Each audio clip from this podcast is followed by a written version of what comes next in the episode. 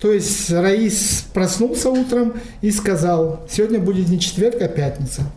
Это вот такое ошибочное мнение, и власти находятся в стереотипе этого ошибочного мнения, что журналисты – это четвертая власть, и если мы будем прессовать эту четвертую власть, то э, общественное, общественное мнение, мнение будет по-другому мыслить. Чем меньше становится журналистов, тем больше слухов, тем больше вот этой непроверенной информации, тем больше вот этих э, соцсетей и так далее. Легко. Сейчас я не вижу вообще ничего. Эти люди, они какие-то совсем серые стали. И парламент серый, чиновники серые. В какой-то степени не правы, например, говоря о советском образовании, у него были плюсы свои, естественно. Uh-huh. Ну, например, логику наши люди не, логики наши людей не обучали. Власть должна посылать более четкий сигнал, а общество должно отвечать четкий, своим четким сигналом. То есть тогда и будет развитие. Привет! Академия трех медведей представляет очередной эпизод о таджикских журналистах «Новые медиа». Мы говорим о трендах, о новых проектах и новых успехах. Подкаст создан при поддержке представительства Института по освещению войны и мира Центральной Азии в рамках проекта «Развитие новых медиа и цифровой журналистики». Меня зовут Зибота Джибаева и мои гости, мои коллеги. Сегодня у меня в гостях Марат Мамадшоев. Это один из лучших, на мой взгляд, редакторов в Таджикистане. Он был редактором газеты «Азия плюс», потом агентства «Узудагон», и сейчас он является редактором, как правильно, Центральной Азии... в Таджикистане. Центральноазиатского бюро аналитической журналистики? Нет. Ага. IWPR. Все. Мы сегодня будем говорить с тобой об аналитической журналистике и о редактуре. Я хотела маленькое отступление сделать. Почему ты для меня один из лучших редакторов в Таджикистане. Я просто, когда сегодня вспоминала то, что мы с тобой работали вместе, я вспомнила один момент. Мы так часто с тобой оказывались вдвоем в редакции, когда что-то происходило в Таджикистане. Там, помнишь, пожар был на Корвоне, потом это был хоросские события. И ты пришел ко мне и говоришь, посмотри, пожалуйста, материал из Хорога. Я не могу быть объективным в этом случае. То есть это был уже показатель того, что ты настоящий редактор. Ну, теперь вернемся к нашим да. аналитическим материалам. Марат, есть ли аналитическая журналистика в Таджикистане? Просто многие сейчас говорят о том, что она, там, попросили вчера мне девочки, говорят, спроси, когда она умерла. И я говорю, умерла ли она уже? Ну, фрагментарно она есть, как, ну, как процесс, как развитое какое-то движение, течение, как угодно называть, ее нет. И это легко объяснить, почему ее нет мы журналисты, мы являемся партнерами общества да, и различных его институтов. Аналитическая журналистика, она обслуживает интересы, скажем так, людей, тех, кто принимает решения, например.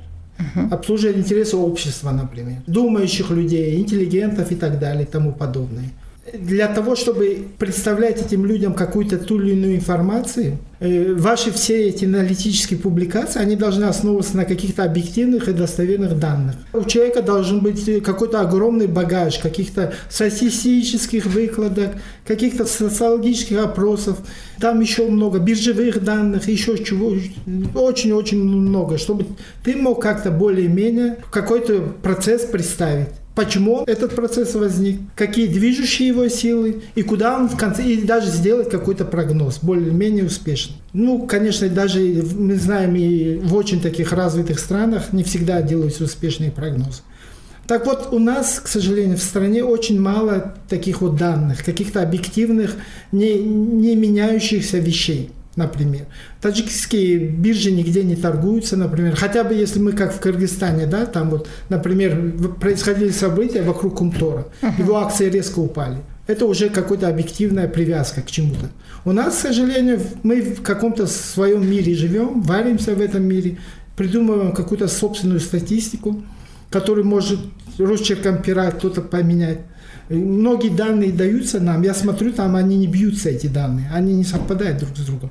Мы можем взять тот же пресловутый, например, данные таможни китайской и данные таджикской таможни. Которые это, всегда расходятся. Это, это вот, да, это вот до чего надо додуматься, чтобы Это очень сложные показатели, которые сложно переврать, скажем. Даже они были изменены. То есть очень мало этих объективных достоверных данных. Один вопрос, то, что у нас нету этих вот инструментов. Угу, изучения, вопрос. да. Второй вопрос, опять же, нету аудитории, которая хотела бы получать такие данные. Люди понимают, что зачастую решения принимаются какими-то волевыми методами. То есть Раис проснулся утром и сказал, сегодня будет не четверг, а пятница, например.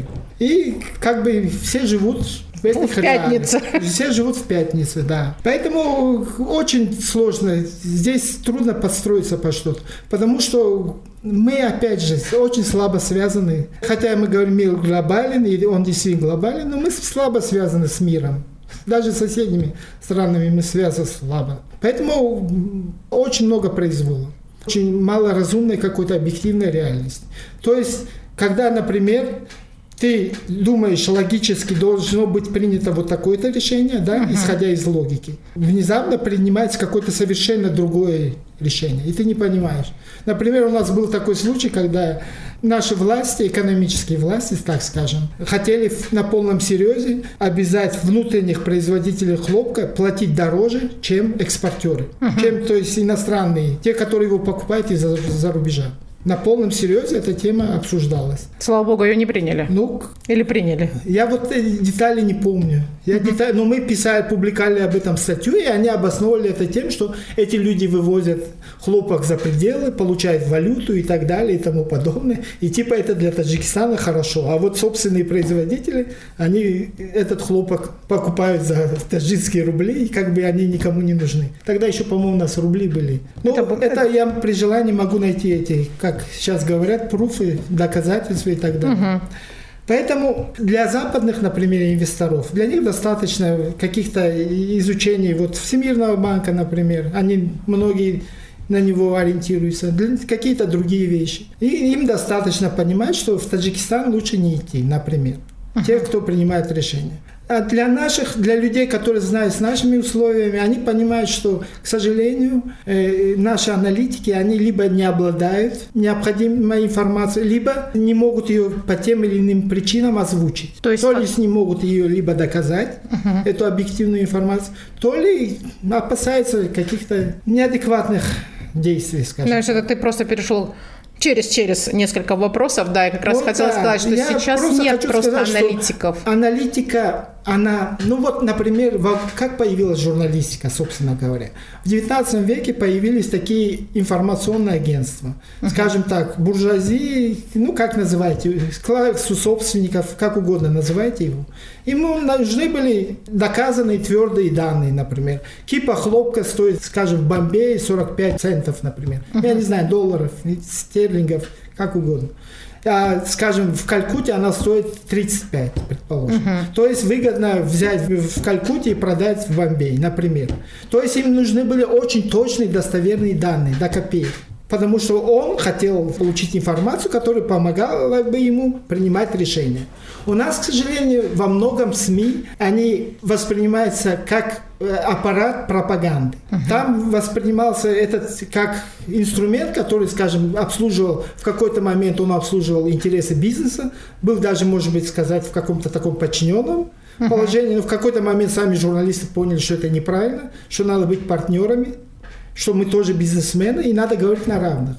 И вообще, самая нормальная журналистика – это когда она старается говорить со всеми институтами общества, в том числе и с властью, на равных. То есть диалог.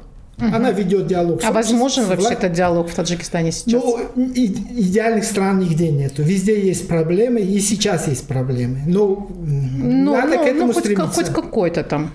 По каким-то вопросам, я думаю, может быть. Если будет, опять же, какое-то консолидированное решение. Скажем так, и соцсети, и все оставшиеся медиа, газеты, я не знаю еще что-то. Если будут, скажем так, в каком-то вопросе мы будем едины. Например, вот диалог вам. Было принято решение о том, чтобы поднять цены на интернет. И мы видим, что отыграли назад, цены на интернет не подняли. То есть в этом случае мы имеем такую ситуацию, когда нам забрасывают какие-то решения, потом смотрят, какая будет реакция, а реакция тогда была единодушно гневная, и потом они отступают. Но потом, правда, делаются уже, принимаются другие решения, другие рычаги. Мы знаем, что некоторых активистов там потом начинают скажем так, к ним приглядываться. Я помню период, ты сейчас все, что ты говорил, ты, ты говорил об экономической аналитике. Да. да, социальной экономической аналитики. А помнишь, был период, когда все журналисты просто кинулись писать на политические темы. И даже, и даже обижались, когда мы им говорили, что, ребят, куда важнее писать о социальных проблемах, экономических. Нет, это просто вот прям бум какой-то был и все хотели быть серьезными журналистами и политическими обозревателями. Сейчас как? Ну, есть у тебя запрос? Вот просто по... Ну, я скажу, что, в общем-то, политика – это всегда про деньги. Политика это всегда, когда ты говоришь, например, почему арбуз стоит 6 самани, например, uh-huh. а вчера он стоил 4 самани, почему он подорожал на 2 самани. Это самые страшные, кстати, вопросы. Почему вот это и это? Социально, экономически это самый болезненный, например, вопрос политика, ну, люди на самом деле думают, что это во многом у многих вот молодых журналистов у них есть мифы своеобразные, uh-huh. да? Они там кто-то что-то посмотрел, кто-то что-то, ну, да, как вот этот вот скандал, как этот фильм назывался? Ну, я не сомневаюсь, что они его смотрели, но что-то в этом духе что журналист это такой кру- крутой вот такой вот. Чел, который, да. да. На самом деле мы просто люди, которые приносим людям общественно значимую информацию. Мы помогаем людям принимать правильные решения. Вот это наша функция, и не более того. Мы не прокуратура, не суд, не органы власти, и не четвертая мы власть вообще. Ни разу. Четвертая власть – это общественное мнение. Ага. Мы просто влияем в какой-то степени на это общественное мнение. Если быть точнее, мы влияем друг на друга. Общественное мнение Не влияет влияет на нас, журналистов, оно дает нам социальный заказ. Оно нам говорит, сейчас надо писать, например, про, про коронавирус надо писать. Uh-huh. Насколько, например, как нам надо э, избегать, например, чего-то. Или насколько реально то, что сейчас в Таджикистане нету коронавируса, предположим или еще какое-то. Общественное мнение нам говорит, что вот об этом надо говорить и писать. По крайней мере, как мы это понимаем. Мы пишем об этом, и как наши статьи находят они отклик, как наши видеоматериалы находят отклик у аудитории. Мы видим, есть обратная связь, новые технологии это позволяют делать. И мы, исходя из этого, потом работаем дальше.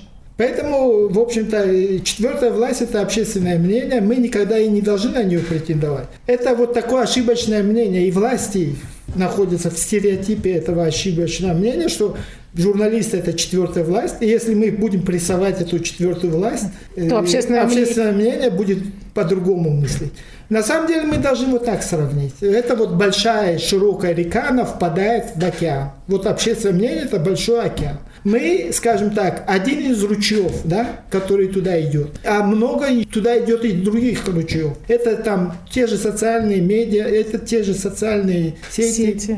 Это слухи, это разговоры на кухне, и все это собирается, и все туда идет. Чем меньше становится журналистов, тем больше слухов, тем больше вот этой непроверенной информации, тем больше вот этих соцсетей и так далее.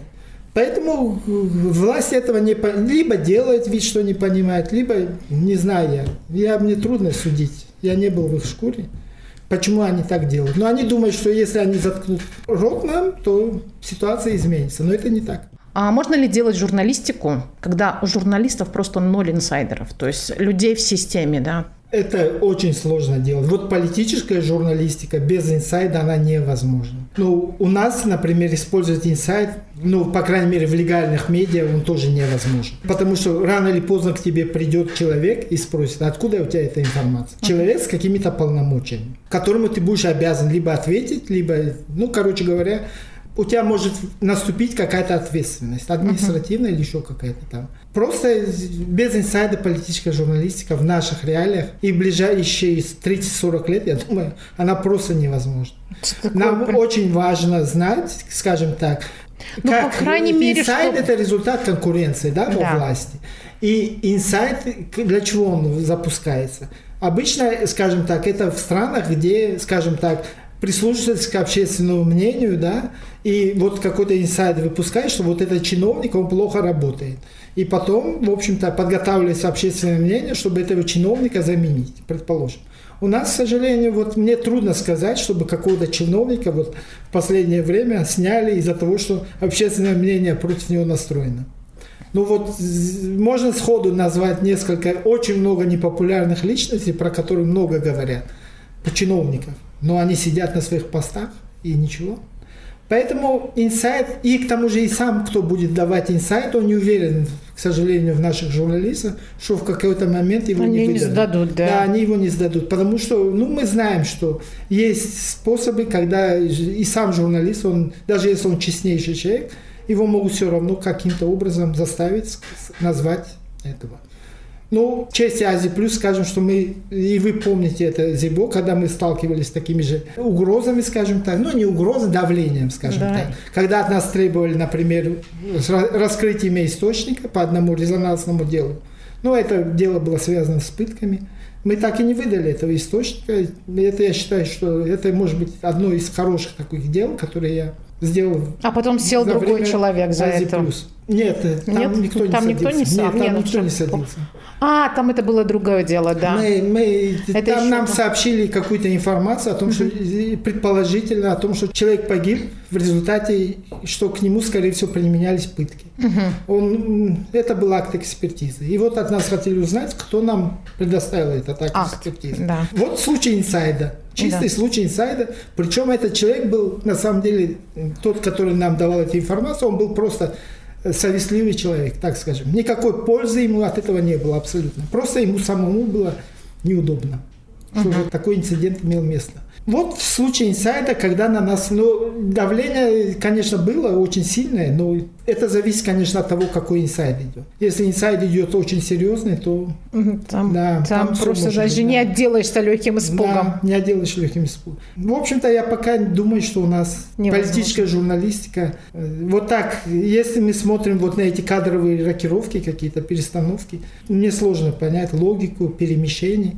И поэтому и рассуждать, что от этого изменится. изменится. Да. У нас вот я не вижу в последнее время, какие персоналии, например, чем они различаются. Вот если в 2010 году даже еще, или в 2000 году я помню министров, я многих знал в лицо, например, с некоторыми я даже общался говорились о каких-то реформах даже тогда. Проводились какие-то круглые столы, там, инвестиционные какие-то мероприятия, чтобы там повысить. И у нас был открытый доступ туда. Да, все ну, сравнительно они были доступны. Я, например, общался с, с главой Национального банка, э, ну, Али Мардоном мы часто общались, а с его заместителем, Шарифом, я забыл его фамилию. Да, да.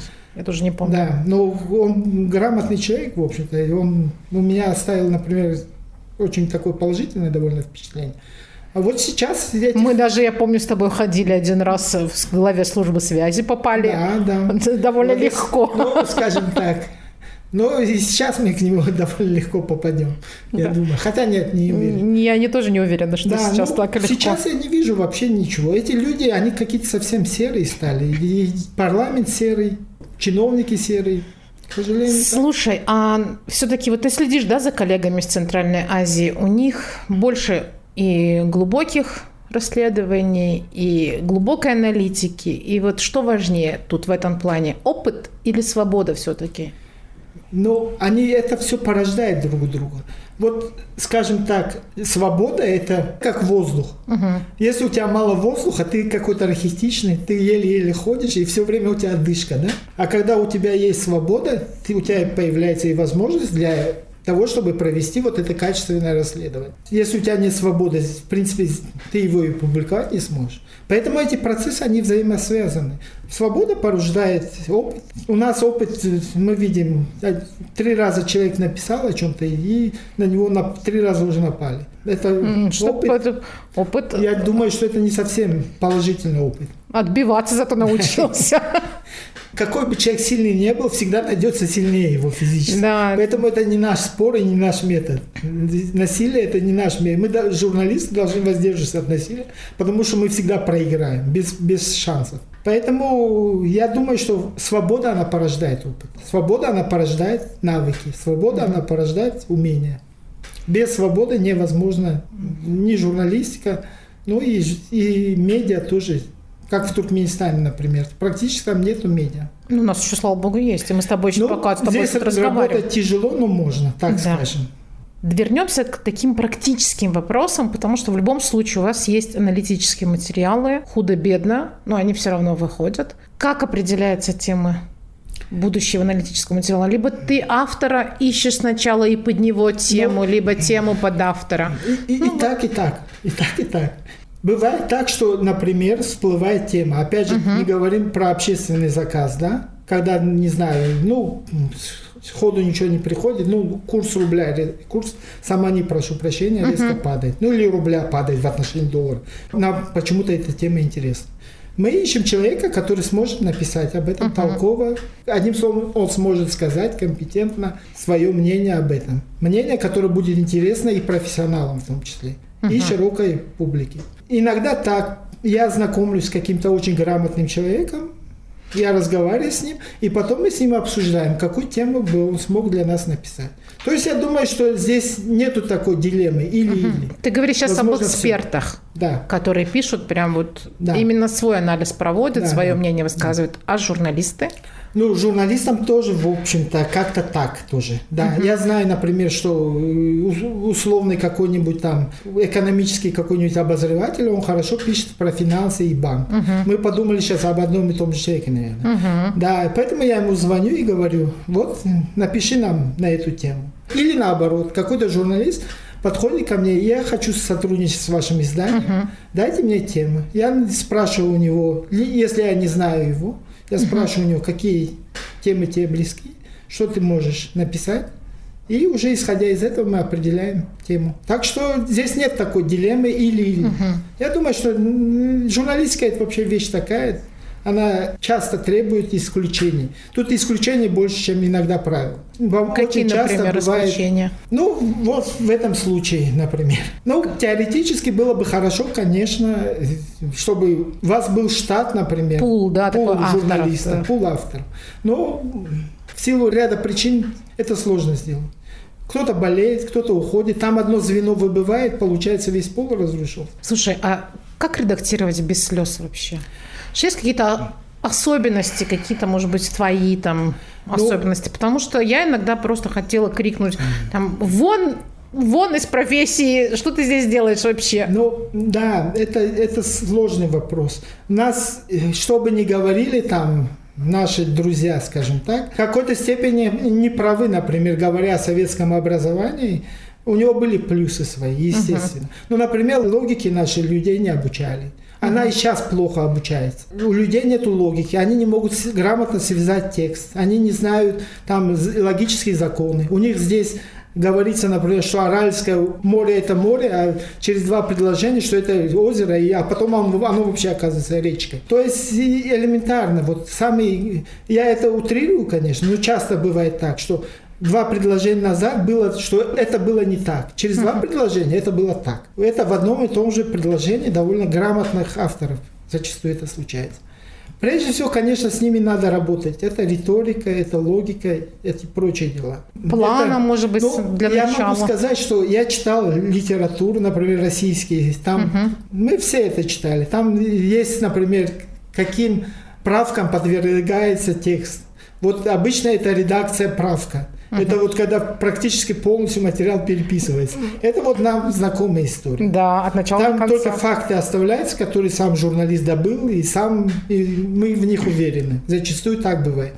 И пару запятых еще остается от предыдущего произведения. Фактуру я тоже говорю иногда. Неси мне просто хорошую фактуру, и я потом уже Ну, нарисую все остальное. У, у нас были как раз журналисты, которые досконально, вот они шли в ведомство, и они получали всю фактуру. Это вот хороший вариант. Они, правда, потом не могли, и много мусора было. Это, ну, нормальное, когда ты 100% фактов получаешь, например, там по какой-то теме, 30 из них максимум остаются в статье, остальное все вложится в архив куда-нибудь. Ну, и, как скажем, это тот случай, когда ты потом должен доказывать, что ты был прав по этой теме. Ну, в общем-то, проблема есть, конечно. Очень слабо пишут. Причина, опять же, в том, журналистика, к сожалению, людям не интересна. Это не только у нас тенденция. Это столько тенденция много везде. факультетов, столько много Они студентов. Они заканчивают его, потому что не хотят идти либо в армию, либо просто это как скажем, по, родители их куда-то отправляют, я, мне даже трудно осознать, потому что у меня нет. Надо с ними соцвопросы проводить. Так я могу просто свои мнения какие-то говорить, почему они идут на эти факультеты. А так, я думаю, им просто нужен диплом и нужно где-то отсидеться. Время да. армии, да. Если службу отменят, я думаю, что у многих вузов будет недобор. Очень сильно. Так, у меня такое предположение. Это очень печально, хотя. Ты, ты, просто я помню, как мы начинали. Ну, мы шли и получали тоже копейки. Но как-то вот... Что тогда нами руководила? Я говорю, в 2000 году мы были очень большими энтузиастами. К сожалению, я вот сейчас вижу, вот 20 лет, и мы одно, по, уже по 10 кругов обсуждаем одни и те же проблемы. Например, мне вот уже психологически тяжело даже вот эти статьи заказывать, просить, писать. Потому что зачастую это все одно и то же. Ни одной проблемы, по большому счету, в наших странах, во всех пяти странах, можно uh-huh. так сказать, не решены. Это, опять же, везде нет света. Uh-huh. Опять же, Та же экология, та же самая проблема. Опять же, какие-то транспортные тупики. Да все, ничего не решено. Ты можешь, в принципе, прошлогоднюю статью поднять, да, обновить, обновить чуть-чуть. И эксперты скажут примерно то же самое. Это очень морально утомляет, реально. У нас в 2000 году мы приходили, у нас была вера, была уверенность, что мы сейчас возьмемся за работу, и мы сдвинем. Я в целом говорю, у молодых людей, у общества. Сейчас я вижу, мне кажется, что у многих людей просто, по крайней мере, тем, кто за 40, у них просто усталость. Они уже как-то и не верят ни во что. Что? Да. Я сейчас я почувствовала такую уставшую. А, а в журналистику идти это, это опасно.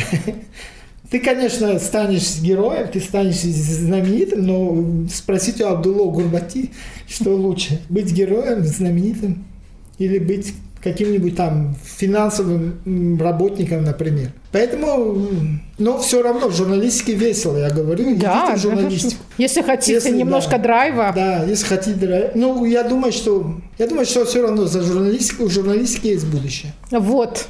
Есть Я будущее. уверен. И прежде всего, это будущее, конечно, у мультимедийной журналистики, угу. которая себе удачно сочетает все виды форматов. Там можно слушать, там можно э, видеть, там можно читать и сразу же при этом писать ответ на этот сюжет, что вы ничего не поняли и что на самом деле все было. То есть она дает все возможности коммуникации, обратная связь, мгновенная. Поэтому за мультимедийными э, технологиями будущее. И те страны, которые прессуют СМИ, те страны, которые прессуют социальные медиа, они не будут, они не развиваются уже, они стагнируют, они уходят назад. И мне просто страшно представить, что если эта тенденция еще 10 лет, например, продолжится, что вообще будет. Но в лучшем случае ничего не изменится. Мы будем опять же все говорить про какие-то конфликты на границах, там, про то, что нет света там где-то и так далее. К сожалению, например, я вижу в Узбекистане ситуация мало изменилась. Были ожидания, например, что там э, журналистика воспрянет и так далее. Есть какие-то подвижки, но они очень слабые такие. Я вижу, что люди по-прежнему боятся. Ну, подожди, очень сколько боятся. времени прошло-то? Ну, не знаю. Посмотрим. Здесь опять же говорится как. У Задорнова была такая, я не поклонник его, но у него была удачная мысль такая, что э, шаг вперед часто является э, следствием пинка сзади. Мы должны заказывать процессы. На самом деле, кому интересен прогресс, например, нашей страны? Кому, Кому? он интересен? Нашим Нас, людям, нашим нам. гражданам. Только нам. Никому он не интересен. Ни на кого мы не можем рассчитывать в этом вопросе. Ни на, там, я не знаю, ни на инопланетян, ни на Америку, ни на Россию, ни на Узбекистан тот же самый. Он интересен только нам. И только мы должны говорить об этом. Хотя бы не хвалить, скажем так. Мы должны говорить, что есть проблемы, вот такие-такие. В Узбекистане я вижу, что этого уже не происходит. Лидер должен видеть, что общественное мнение недовольно. Оно не удовлетворено ходом и темпом. Если быстрого развития не будет сейчас, мы отстанем от того, Слушай, а как должно, как он должен узнать, что общественное мнение недовольно? То есть общество недовольно темпами? Мы, мы сейчас говорим о оценочных суждениях. А мы говорим об аналитической журналистике. Она требует каких-то более точных инструментов. Да? Угу. Должны бы хотя бы проводиться более-менее Соци- справедливые соци- социологические опросы. У нас все косвенное. Я могу судить, поэтому что, например, по очереди возле российского посольства, например, как люди относятся, например, к тому, что у нас происходит, или еще к чему-либо. Поэтому нужны вот эти, чтобы сама власть это инициировала. И я вижу там в Узбекистане зачастую, например, какой-то блогер что-то пишет, и на него моментально там какой-то чиновник начинает давить. История заканчивается на, непонятно как-то так. Блогера вроде бы особо не наказывает, ну и чиновник по-прежнему сидит на своем месте. То есть противоречивые такие сигналы посылаются. Власть должна посылать более четкий сигнал, а общество должно отвечать своим четким сигналом. Тогда и будет развитие. Все сферы общества должны между собой коммуницировать. Постоянно, Что-то как-то тогда и будет прогресс. запечалилась я. Нету, да, не чувствуется этого, ни диалога, ни... Ну, это кажется, что мы такие какие-то особенные. А на самом деле все люди на самом деле они одинаковые. И если хоть немножко вы начинаете, скажем так, людям говорить другое, уже интерес, все ориентиры и все эти смещаются, люди меняются. Люди очень меняются. Человек, который пять лет назад, например, говорил это, через пять лет он скажет совсем другое. Все динамично на самом деле. И сейчас вот эти новые технологии, благодаря которым, опять же, я говорю, появились мультимедиа, они меняют мир очень быстро. Я думаю, что безнадежных ситуаций нет практически. Так что я, Ты веришь? я верю Ве- в это, в оптимизм. То есть, да, ты, Да. говоришь, ты оптимистичен. Трудно жить. А, а вообще стоит идти в журналистику сейчас? Потому что много же студентов, Я, выпускников. я уверен все-таки, несмотря на все проблемы, стоит идти в журналистику, но в журналистику надо идти серьезно. Нужно идти серьезно, нужно осваивать все вот эти новые технологии об- обязательно. Нужно осваивать инфографику. За этим будущее. Если вы идете в журналистику серьезно, то по крайней мере, у вас будут перспективы. Мир глобален, как мы сказали. Я уверен, и страна наша будет тоже развиваться. Я абсолютный оптимист. Поэтому я говорю, что мои жалобы не воспринимайте. Наше старческое немножко так Усталость скажем, наша старческая. брюзжание. Идите в журналистику и работайте серьезно над своими навыками, над своими умениями. Читайте побольше литературы, читайте побольше литературы журналистской, да и художественной, какой угодно, хорошей литературы. Изучайте, и у вас все будет хорошо. Ну вот теперь на такой оптимистичной ноте можно закончить наш подкаст. Подкаст создан при поддержке представительства IWPR в Центральной Азии в рамках проекта развития новых медиа и цифровой журналистики. Содержание подкаста может не отображать официальную позицию IWPR. И в том числе мнение Марата точно так же не отображает официальную позицию IWPR. Да, Спасибо большое. Пока.